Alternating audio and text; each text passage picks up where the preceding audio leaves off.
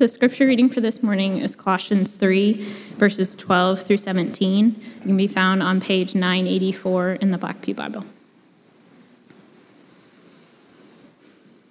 Colossians 3, starting in verse 12.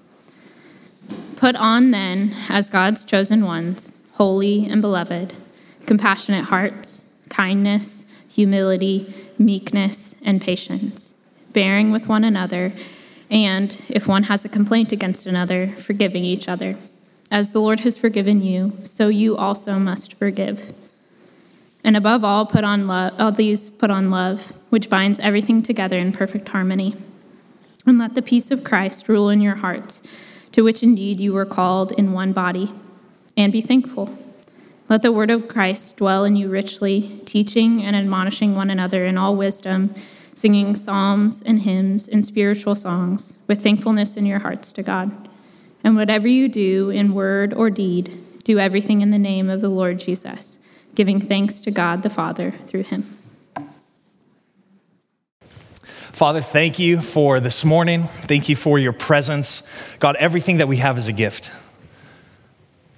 We didn't come in here this morning trying to earn your favor. We, we come in here trusting that you've already done all the work and that you've welcomed us into your family. And so, God, I pray that you give us soft hearts. God, in places where we are confused or grieved or suffering, uh, will you be compassionate towards us? Will you fill us with your spirit? God, there's so many things going on um, in, in our church and in the world that like do not make sense. Um, and I don't know what to do about them. Um, so, God, I, we, we, we, just come to you um, confessing that we, we need you. We need you to bring peace. We need you to bring peace in our lives. We need you to bring peace in the world.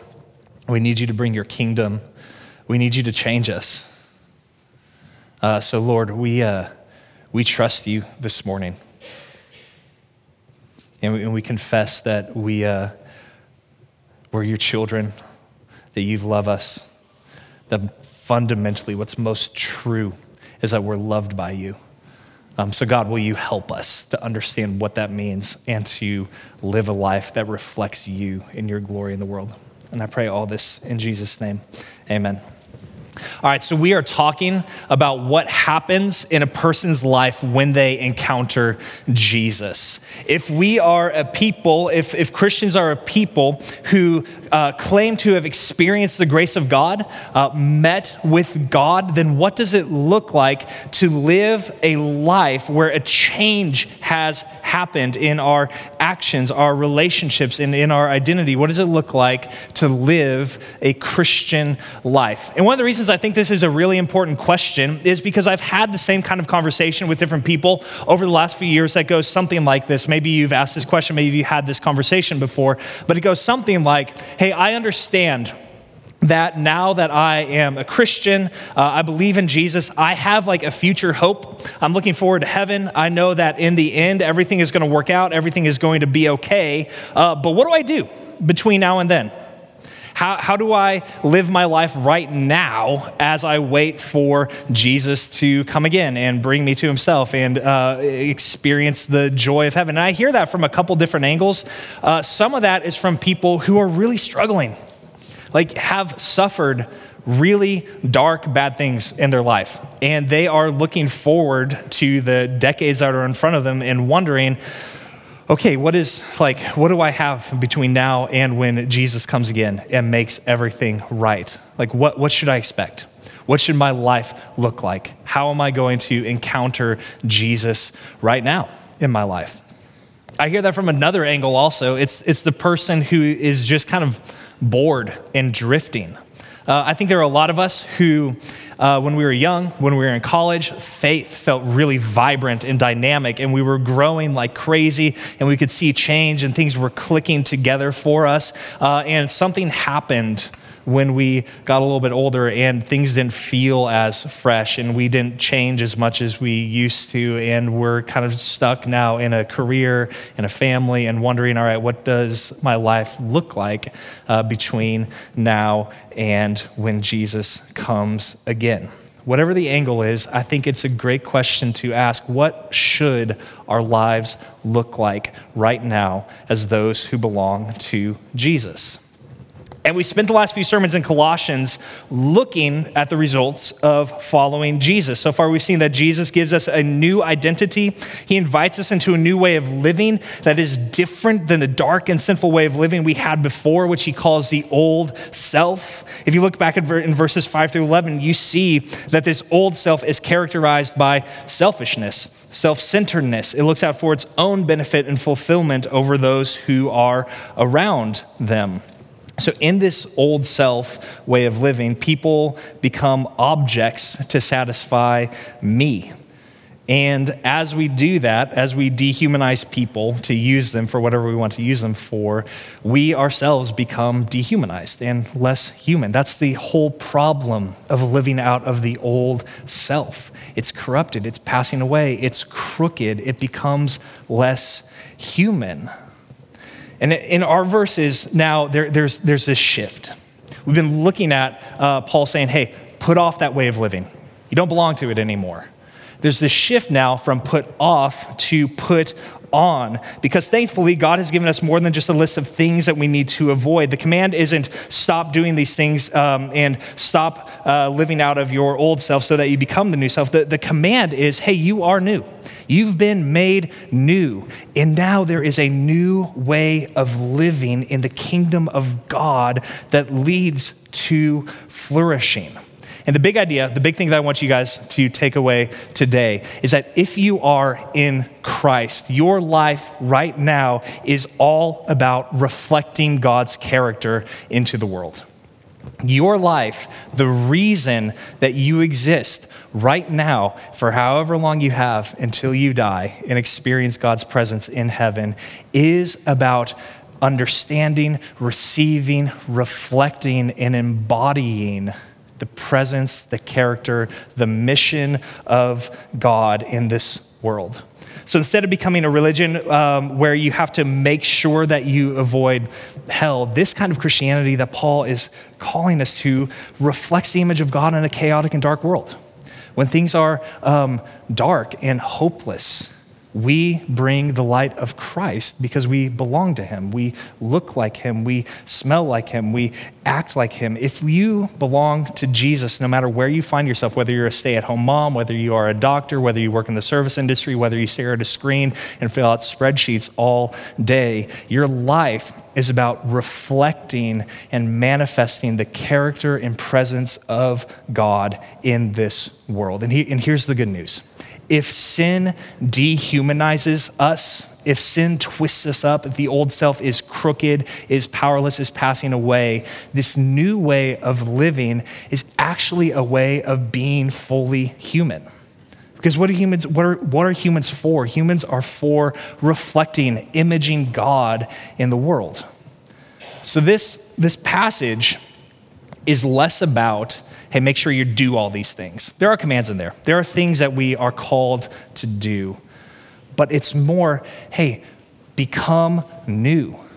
Become who you were made to be in Christ. So, what, so what I want to do today is just look at three different aspects of the Christian life and how we can grow in putting on this new self. Three aspects of the Christian life, how we can grow in putting on the new self. And right away, when we look at these verses, we see that ultimately the Christian life is just what I've already said it is. It is a reflection of Jesus and his character in the world. The Christian life reflects Jesus. So, will, will, you look down in your Bibles uh, with me? Again, if you close them, open them back up. I'm going to read, reread the first two verses.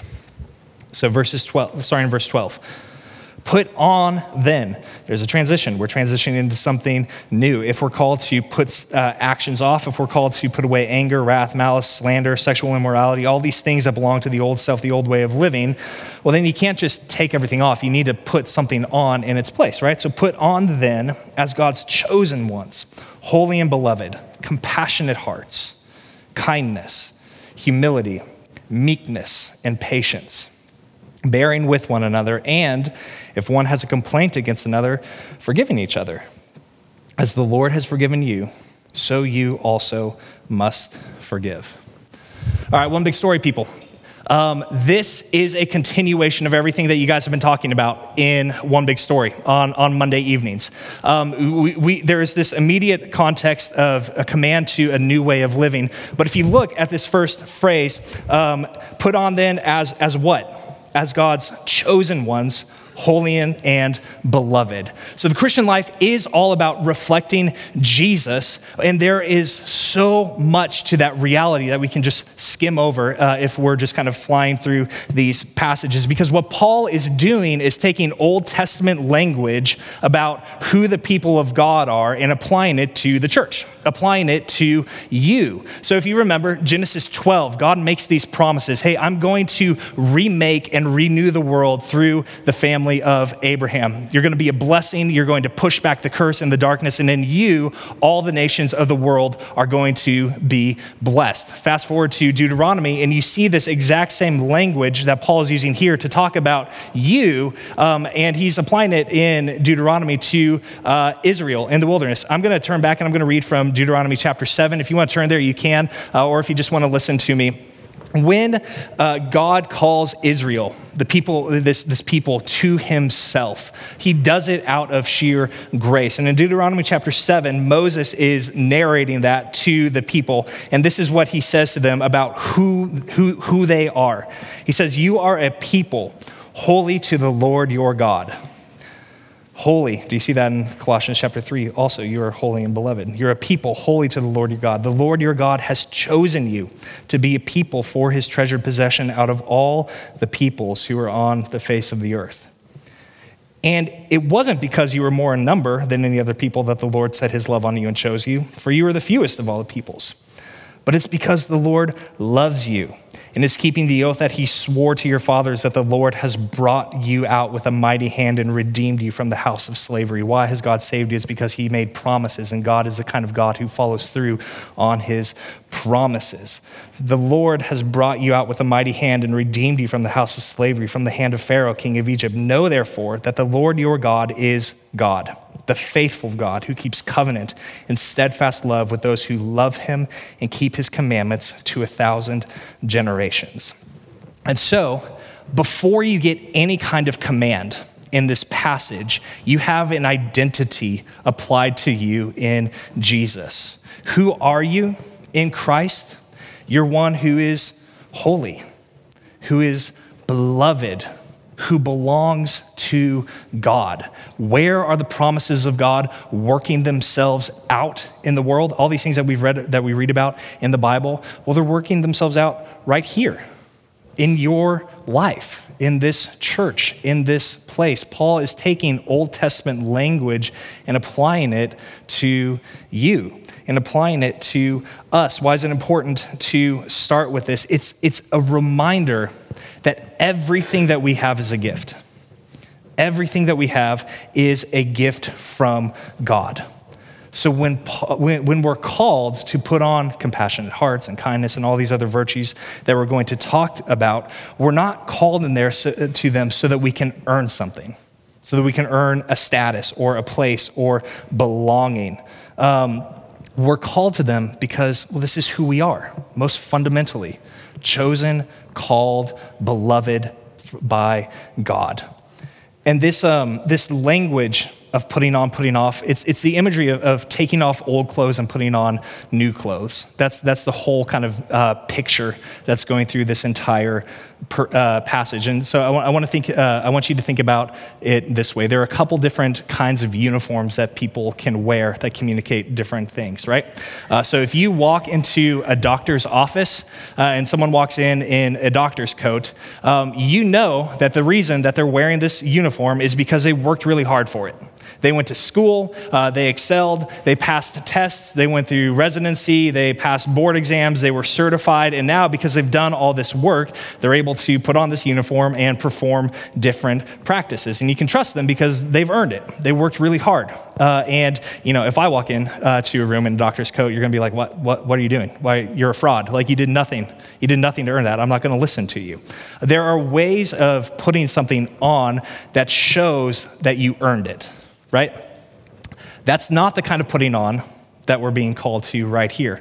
the kind of putting on that we're being called to, I think, is a lot closer to the ways that different clans in Scotland put on their family plaid or tartan or crests. Um, it, I went to Scotland a few years ago, and you know, I'm walking through this shop, and I just see all these different kind of um, plaid kilts, and I did not buy one. Um, and I'm really glad. It was the best decision I've ever made in my life not to not to buy a kilt. Uh, but you're going through, and each family has its own unique pattern and it communicates something about who they are. When they put it on, uh, you know that, oh, they, they, they belong to the Frasers because they're wearing the Fraser clothing. They belong to the McGregors because they wear the McGregor clothing. They didn't have to do anything to earn that, but be born into a kind of family. And by putting it on, it's communicating, hey, I, I belong here. I embody a certain way of being in the world. I have my own uh, values because my family has values. When we're called into the family of God, it's much more like putting on that family crest, family pattern. We're putting on this way of being, not so that we can belong, but because we do belong. Because, because this, this is who God has made us to be. We belong to His family. The whole motivation for family living isn't earning, but demonstrating family values. So when you wake up every single morning in Christ, you wake up chosen, holy, and beloved. Not stressing about whether or not you did enough yesterday to earn your spot, or not stressing about whether or not you're going to do enough today to stay in God's good graces or favor. No, you, you, you're here, you belong. And because of that, we put on compassion, kindness, humility, meekness, and patience because that's what we do in this family. That's how we are identified. It's who we are. So let me just run through these, um, this, this list really quickly. There are five virtues, which, you know, if you read back through verses 5 through 11, there are five vices that Paul lists out. Uh, so this is a new way of living, a new way of existing that contrasts to the old crooked way. And the first thing that we're called to put on is compassionate hearts. I think it's important that he says, uh, from, from the heart, it's a new way of being. What is compassion? Compassion is a genuine concern for the needs and suffering of others. What kind of people ought Christians to be? We're, we're people who are marked by compassion. When we see weakness, we don't despise it. We have compassion, we have concern, we have care. We demonstrate kindness, which is, which is the easiest way I think of describing this is treating other people with a Christ like attitude. How does Jesus treat this person? With kindness. So I'm going to do what Jesus has done for me and show kindness to them. Humility is treating yourself with a Christ like attitude. And this contrasts earlier um, in, in chapter two, there's kind of a false humility that Paul calls out. It's a false debasing of yourself, committing yourself to like fierce asceticism. Um, but Paul says, hey, there's a way of faux humility that's really about just drawing more attention to yourself. Oh, I'm so humble. Like, oh, no, just don't pay attention to me. No, the genuine humility is seeing yourself the way that Jesus sees you and trusting that what Jesus has to say about you speaks a better, stronger word than what you have to say about yourself, which compels us to treat other people as more significant than ourselves. That's what meekness looks like. Meekness is not um, weakness or passivity. Weakness is a gentle way of living and being in the world that imitates the Philippians 2 Jesus coming, considering others as more important than himself, demonstrating humility, working for their best interests. If you want to know what meekness looks like, it looks like that. It looks like gentleness. One scholar said that meekness looks like having difficult conversations with people and them experiencing love for them. Like, there's a way that you can have a difficult conversation with someone that is just kind of out to prove that you're right. Uh, I'm going to win this argument. I'm going to prove that I, uh, I'm the one in the right. You're the one who's in the wrong. Meekness will have hard things to say to another person, but the other person is going to experience that, experience that as gentleness, as care, as genuine concern for where they are and who they are. Patience, specifically, has to do with demonstrating all of these things when you are being provoked or annoyed. Patience happens um, when something is happening in front of you that you're not crazy about. And yet, you choose to respond with kindness and humility and gentleness. And so we, we, hear, we hear this list, um, and, I, and I think my, my assumption is when I, when I read through this, I was like, yeah, that's just what good people do, right? Um, I think we live in a world where uh, we're like, oh, yeah, of course, good people are kind, good people are humble, good people care about other people. In Paul's day, that was not true. These were not uh, the virtues that everyone went after. It was like, oh, of course, that's just what, that's just what uh, good people do. In, in, in Paul's world, courage, strength, honor, representing your interests mattered way more than humility. Humility is what slaves did.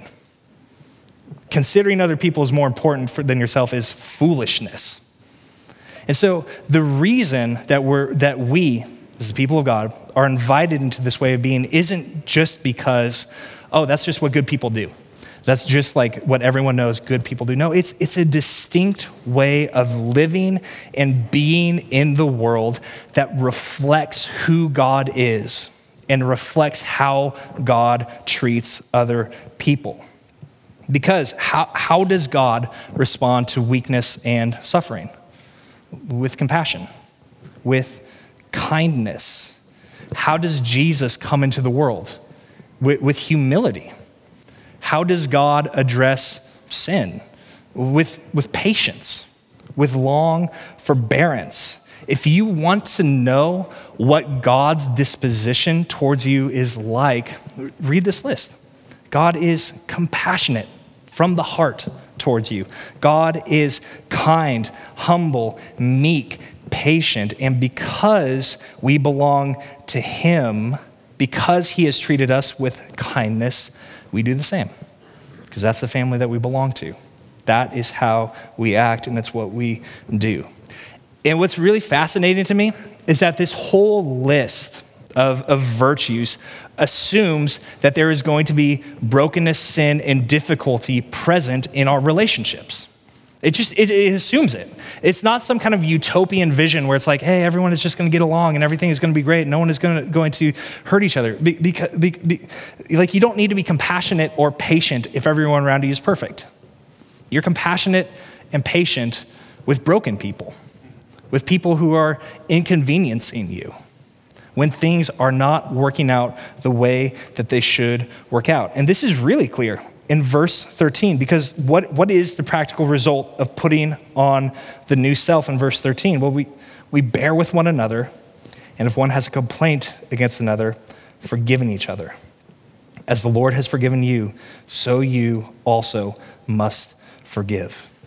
The ultimate sign of growth and maturity in life is an ability to be patient with people and forgiving towards people. Over the last few years, uh, there has been like just this kind of explosion of different tools and books and trends of being able to grow in self awareness, whether that's personality tests like Myers Briggs or the Enneagram. There, there's just like all these tools that exist now to help us understand ourselves more. And some of those are really helpful. I've grown a lot in understanding, oh, I, I, I act like that. I have a tendency towards acting that way. And that could be because of the, you know, the way that I was raised and, and all this stuff. So I am really thankful for a lot of that. The problem is, is one of the things that I see is we, we view the kind of like self knowledge that we get from these tests as an end in and of itself.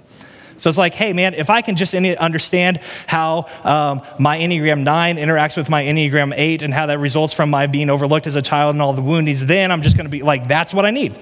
That's what I need. That's what I've been missing in life. If I can just understand that. But here's the problem you can understand everything about you you can understand the ways that your family of origin impacts the way that you handle conflict. And if you are not growing more patient and forgiving as a person, you're not growing in maturity. You're not. You just know some more stuff about yourself. The real mark of maturity in life is are you able to forgive other people? Are you able to love other people genuinely? Are you growing more patient? Not with the person who's like you, but the person who grinds your gears? Are you long suffering and forbearing? The whole point of putting on the new self is to reflect the image of Jesus in the world. And I think the most potent way that we do that is through forgiveness. Since the very beginning of the church, we've been a people who forgive.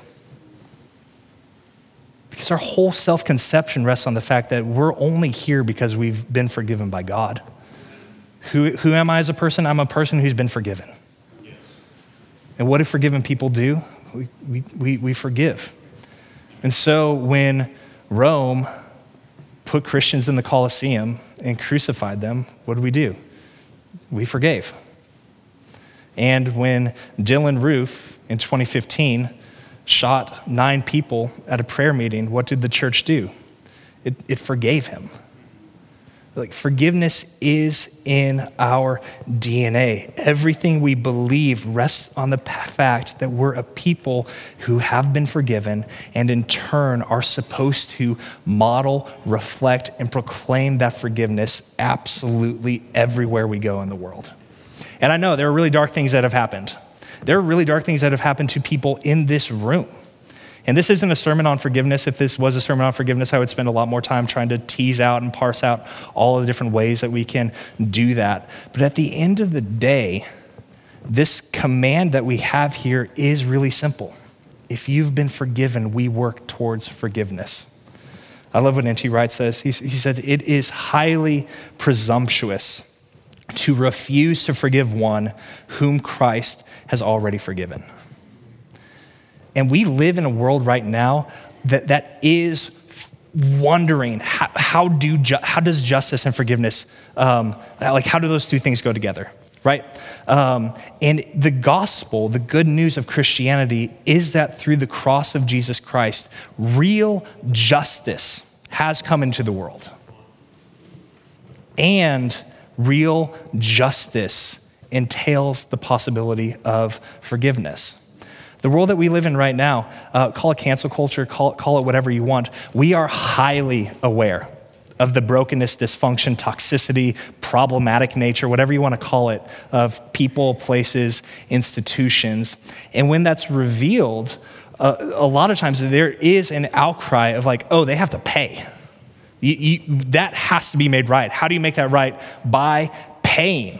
And there is a real thing is uh, justice is real right? There is a requirement for some kind of restitution in the world. What's lacking so often, though, is the possibility of forgiveness for people who have done awful things. Elizabeth Bruenig, who's a, a, journalist in the New York Times, she, she said something, she, she tweeted uh, before it was X. She tweeted uh, in 2020 um, there's something unsustainable about an environment that demands constant atonement but actively disdains the very idea of forgiveness. And then she had to delete the tweet because she got piled on uh, and swarmed for it. Hey, the message of the cross is that justice and forgiveness can go together. So we are a people of the cross. We're a people who have been forgiven, and forgiveness is costly. It always costs something when you forgive another person, and the, the, text assumes that, that they've done something. If someone has a complaint against you, doesn't mean that you just got your feelings hurt in a way that you just need to grow in maturity and let it go. No, they're, they're assuming, hey, you've been, you've been wronged in some way. And what is the call? It's, it's, it's to pay the cost.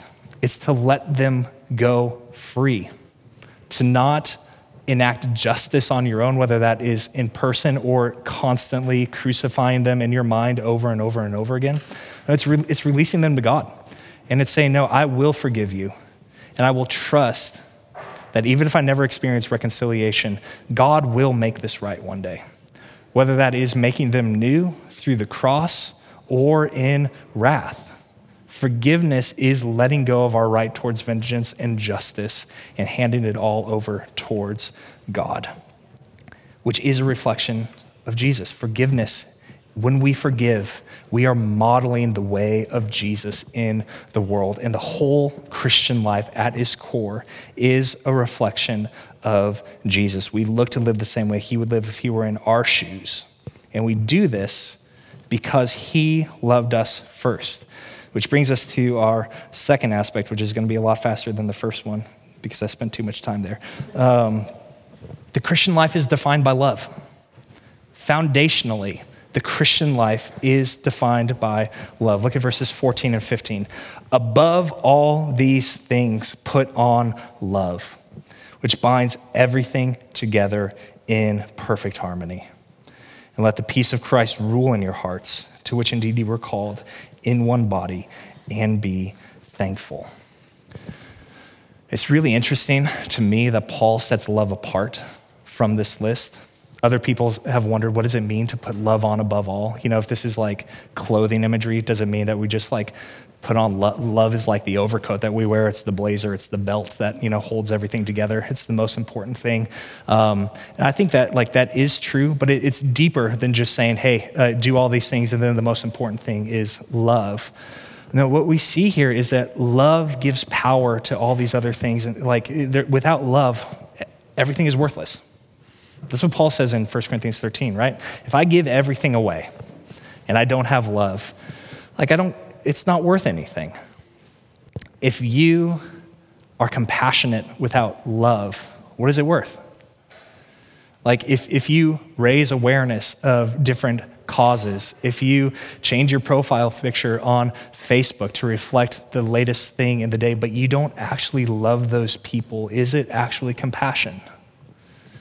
If you are kind without love, it just becomes this kind of faux southern bless your heart nicety, right? That doesn't actually do anything. If you're patient without love, it can just be passivity and withdrawing. Love is like the ligaments that holds everything together. It gives it movement. It gives it its proper expression. Without love, we can be the most compassionate, showy, kind, bless your part, heart people in the world with false humility, and we'll be still living in the old self. Love is at the center of absolutely everything that we do as Christians. And James Dunn, New Testament scholar, said at the end of the day, it's this love and only this love which is strong enough to hold together a congregation of disparate individuals. James Dunn is really smart. He's written a lot of books, he has a PhD. Um, but I thought we need a little bit more, so I'm going to quote another scholar named Mark Crow. Um, what's up, Mark?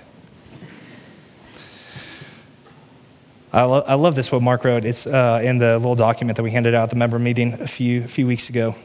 He said, Love is not the vision for our church. Love governs the vision. Love is not a value, love governs the values. Love is not a guiding principle, love governs the guiding principles. Love must be a non negotiable characteristic of the tone and tenor of our church culture. It's more important than methods, creativity, intelligence, tactics, strategy, vision, and being right. Without love, we have nothing, we gain nothing, and we are nothing. And it's worth noting again that in the ancient world, love wasn't that big of a deal. Like you love somebody, so what? It's more important that you secure your spot. It's more important that you act honorably.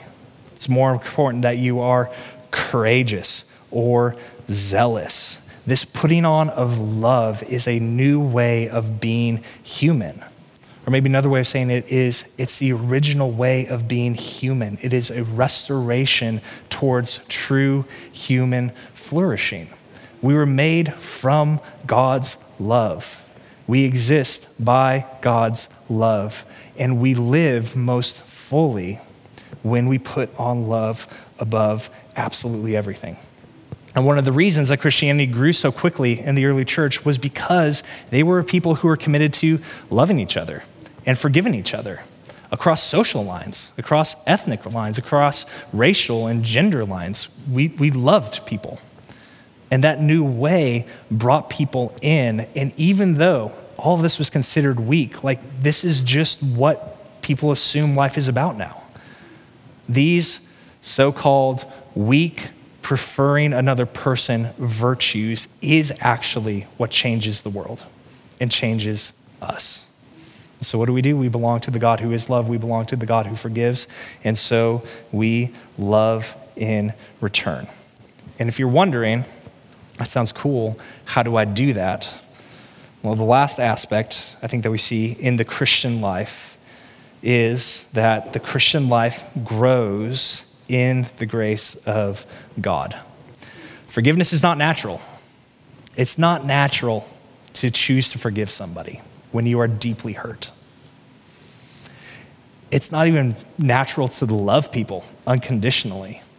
We need the empowering word, presence, and spirit of God to be this kind of community. And so the main application in, in, in the sermon, in, in the text, is, is right there in, in verse uh, 16. Let the word of Christ dwell in you richly teaching and admonishing one another in all wisdom, singing psalms and hymns and spiritual songs with thankfulness in your heart to God. Whatever you do, in word or deed, do everything in the name of the Lord Jesus, giving thanks to God the Father through him. People, you, us, the way that we are is like we pick up things from the other people that are surrounding us, right? If you're in a place or if you're in a friend group, eventually you're to start acting more like the people that you're spending time with. My son Owen is in first grade, and he talks differently now after a few months of first grade than he did a few months ago. Some ways it's really adorable, other ways it's like, what word did he just say? We become more like the people that we spend time with right? And so I think um, so often when we think about, um, you know, what does it mean to let the word of Christ dwell in you richly? Uh, it doesn't just mean reading your Bible. It's not less than that, though. Uh, the word of Christ comes through scripture, it comes through sermons, it comes through conversations that you have uh, with your friends about how God is moving and working in your life as you discuss scripture. When we come to that, I think so often we, we just feel really intimidated because we're like, oh, I need the right technique. I need to know, you know, what, what does this actually need, mean? Like, what, what is what is this doing? What I want you, I think, to understand is that God is the main one who's acting when he speaks. Um, you, your growth, your maturity is not dependent solely on you getting it right. It is dependent on God's word actually having power. And so when, it, when Paul says, hey, let the word of Christ dwell in you richly, he's saying something about who we are and what God's word does. It changes us it gets inside of us. It's the main one acting. The Spirit of God, through the Word of Christ, changes us. It makes us more like Him. The same thing is true uh, in, in, worship, right? I, I, think that's the whole reason why, why he says, uh, don't just do that. Don't just teach and admonish one another. Although, like, there's a lot that we could say about there. What, what do like, admonishing means uh, being willing to be corrected or being willing to correct another person. That's not comfortable. What would it be like if we grew in our willingness to be corrected and to maybe step in and correct other people? and say, hey, the way that you're living right now, like I don't see it in line with, with, with the truth of the gospel. I don't see it as a real reflection of who God is.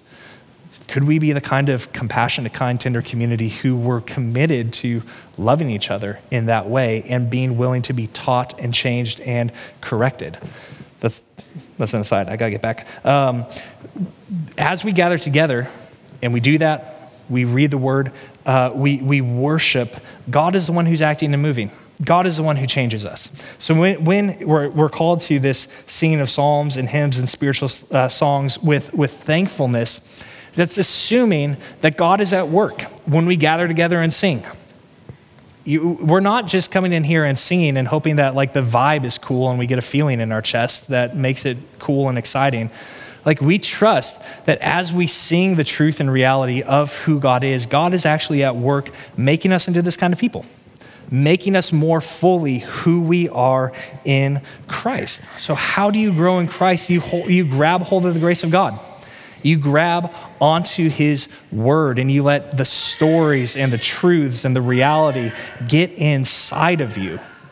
Because when it does that, you start seeing the world differently and seeing people differently and seeing them the way that Jesus sees them, which makes you act differently. God is the one who is at work. So the Christian life is a process. We grow. The whole reason that we have this is because there's an assumption that we need to grow in all these things. They are ours in Christ. We belong to him. We're part of this family. And yet, just like a kid has to be taught like the family values, hey, we don't do that in this family. We do this in this family. Let's let's practice how to do that. That's that's what our life is about right now. It's growing in reflecting Jesus in every single area um, in our lives in this world. And so the final word in all of this is that everything we do should be done in the name of Jesus. Verse 17, it, it, it, sums up everything. To do something in the name of somebody else means that number one, you're representing them and their interests. And number two, you've been authorized and empowered to do so. So, who, who are you? What is your life about? What should you expect between now and whenever your life ends? Your life is about reflecting the glory and goodness and nature and compassion of God into the world. In your family, as a dad, as a mom, as a brother, as a sister. In your workplace, your vocation, wherever you go, whether you are um, treating a patient or filling out a spreadsheet, we work in the name of Jesus. And that kind of life my, my, my assumption is um, if we all genuinely embodied love and compassion and kindness and gratitude, I didn't even talk about gratitude, but gratitude is all throughout this. Um, like if we were a kind of people who had that, like that's where flourishing happens. That's where growth happens. That's where change happens. And we do it by holding fast to our head who is Jesus. So I don't know where you are today. I don't know if your heart feels hard or numb. I don't know if you're tired. I don't know if you are excited. My word for you is take Jesus. Take all of him. He has compassion for your weakness. He is kind towards your failures. And He has a new way of living for you in the world that looks like Him. And one day He'll come and make us all new again, make everything new, and we'll live perfectly in His kingdom forever. So, Redeemer, hold on to Him. Put this on. The old life, the old self died. There's a new future and new creation that is for you. Let's pray. God, thank you Thank you that you've done all the work. Thank you that you um, have called us into your family, into your kingdom. And God, I just confess right now that like I am not, uh, I'm not a patient person. Um, I need your grace. I need your word to come and change me and to convict me and to, I need your spirit to, to, to fill me. And I think that that's true for all of us also. Um, like as, as we look at who you are and the way that you've treated us, I see so many of the ways that I fail to do that every single day. Um, so, Lord, will you help us? Will you give us grace to love like you, to forgive like you? Yeah, God, um, like there have been some really hard things that have happened in the lives of people in this room. Um, so, will, will you come and speak tenderly to them right now? If they're wondering, like, I don't know, I don't know how to forgive that person. Um, I don't know what patience or compassion looks like. Um, God, will you, will you help us? Will you take us by the hand and will you, will you teach us? Lord, we're thankful, and I want to grow in gratitude and thanksgiving. Yes, the Lord Jesus, will you come and, and uh, fill this room right now? Help us to live like you and to reflect you. In Jesus' name, amen.